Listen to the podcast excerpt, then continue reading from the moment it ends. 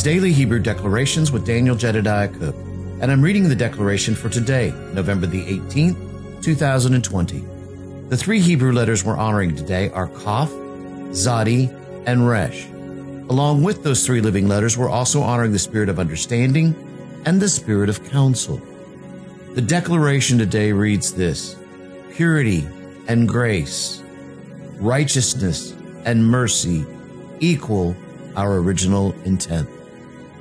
Very brief, but very beautiful.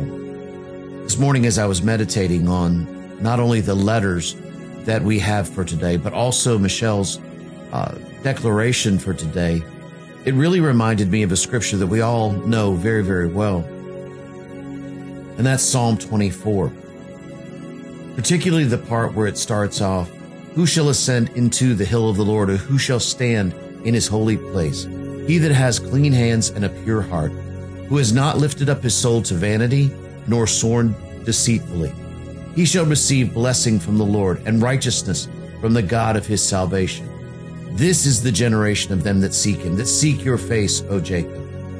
Now, I find it rather interesting here that, that we know that Jacob became Israel. But in this place, it says, "For them that seek thy face, O Jacob." And it's funny, throughout all of Scripture, you see a lot of, of, of their back and forth between Jacob and Israel. They're the same person, but yet during certain Scriptures, he's referred to as Jacob, and through other Scriptures, he's referred to as Israel. And I think there's a, there's a very unique perspective to this that I'm going to talk about in just a moment. "Lift up your heads, O you gates, and be ye lifted up, you everlasting doors, and the King of glory shall come in. Who is this King of glory? The Lord strong and mighty, the Lord mighty in battle. Lift up your heads, O you gates, even lift them up, you everlasting doors, and the King of glory shall come in. Who is this King of glory? The Lord of hosts. He is the King of glory." And so it's a beautiful place where, you know, there's a cry that, that, that says, you know, that really, who can ascend into the hill of the Lord? Who can ascend into Mount Zion? You see, here at the Gates of Zion, Apostle Aaron Smith has been talking about this for years. This is something that we have talked about on a routine basis. And a lot of the revelation that I'm even giving you here comes from that place, except maybe the Jacob part. That's kind of new. But a lot of this, because it's been something that we have talked about. I know Apostle Aaron uh, several years ago came at, Yahweh had given him this word with regards to the place of where we are even now. And that is clean up, build up, launch out, to be sought out. So it began with this scripture in Psalm twenty-four, where it talks about the place of who, who can ascend into this hill of the Lord, who can move into Mount Zion, who can be a part of Mount Zion. Well, he that has clean hands and a pure heart. And today's declaration really is, is talking about both of those. Remember, the living letter Kaf talks about the palm of the hands, and it talks about the things and the works of what we do. Now, I know that, that each one of us have things that we deal with. Each one of us have issues that, that we're working through. But the question, even, even in the place of the work of our hands, the question really goes to the place of what is the intent of your heart? Where that's the place that Yahweh actually looks at, is the intent of your heart. And so what is the intent of your heart as you're completing something? You know, I used to, for me, that, that really rattled me, especially as I began to see that that in the past, the intent of my heart was that of the fact that I didn't have anything. And so my the intention, my intention formed a matrix. You guys have heard me say this before. The intent of the heart forms the matrix that the words of your mouth have the ability to develop and grow in. And and my matrix did not have the substance or substance to be able to handle the prosperity that was coming. And what I mean by that is that, see, at the same time when the intent of my heart saw poverty, and but the words of my mouth were declaring blessing, Yahweh showed me blessing. I had response. My words were able to, you know, came into the earth just like Yahweh had said. Your words, my words go forth into all the earth, and it does not return back void. That return back void is my response to that word. And I was doing so. But there were two parts there. The intent of my heart was the other side of that. And so when my words came out, there was no, there was nothing there for it to hold on to. In other words, the, the, the intent of my heart formed a matrix that was too weak, and it began to crumble in. And, and it was almost as if the, it was almost as if the blessing itself had become, in a sense, a curse. Now it wasn't. Please do not think of it that way, ever. That's not the case. The thing is, is that, that, that I had, I was learning in this place of maturity of connecting the two together. You see, that was the moment of grace. Even in the heart of purity and the intent of my heart being that of purity, the grace of Almighty Yahweh allowed me to learn that, that I would, I needed to be able to, to allow the intent of my heart to be really only one thing, and that is Him.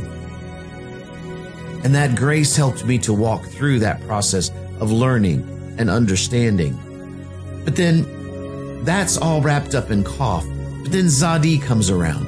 Zadi begins to talk about the place of us walking on the journey of righteousness, walking on a place, up a place of righteousness. In other words, a Zadi is a righteous one. They are one who stands in this place of righteousness, realizing and knowing that Yeshua has covered all of our sin, and that, that we are completely covered, and, and the sin has been completely dealt with in that place. We stand as the righteousness of Yahweh in and through Christ Yeshua.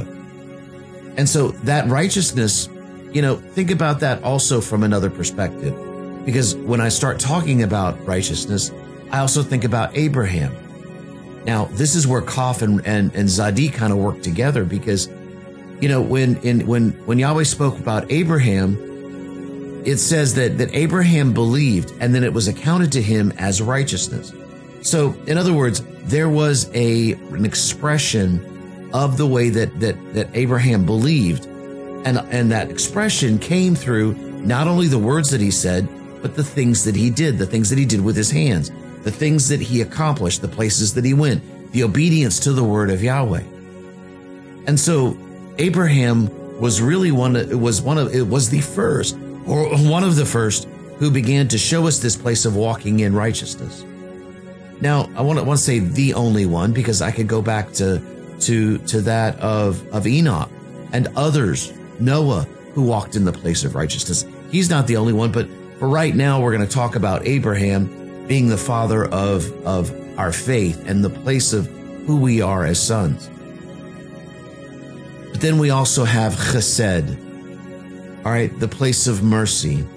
I love that word, because it, it, it talks about, you know, the union and the co connection of us and Yahweh, and Yahweh and us together as one, inside of the Samech, inside of the, the protection of a hedge of thorns that are wrapped around us, that, that protect us not only from the inside, you know, keeping us from going out, but, and, and, and making mistakes or doing things wrong, but also from the outside, and keeping anybody that's trying to get into that, who has, who is not of Yahweh, from, from allowing to be able to get in. So Samech is this place of, of, of his protection, his love, his, his supernatural support inside of that. You see, all of these are looking at that place of really who we are as sons, our original intent.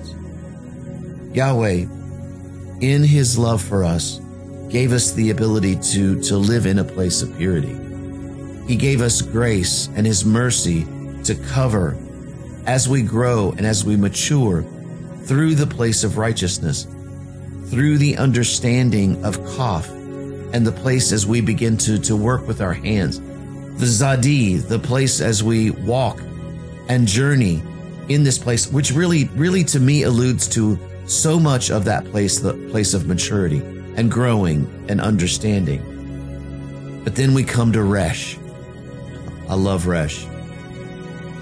Resh is a letter that talks about top and head.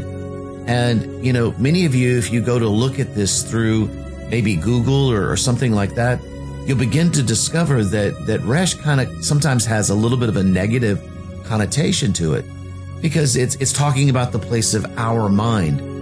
And there is an aspect of Resh that is just that. But there's another side of Resh, I have found that in Hebrew, so many times, what seems to have a slightly negative context to it is because it's hiding something that is so beautiful behind it. In other words, you know, we talk about the place of situations and troubles. I told you guys about the story of when Yahweh took me into the secret place, and I discovered that behind all of this darkness, behind all of these difficulties, behind problems, Yahweh had already provided an answer and a treasure in the midst of that. And I stopped looking at problems as problems, and I started looking at, at, at those same issues as treasure hunts. So let's go out today and stand in our original intent.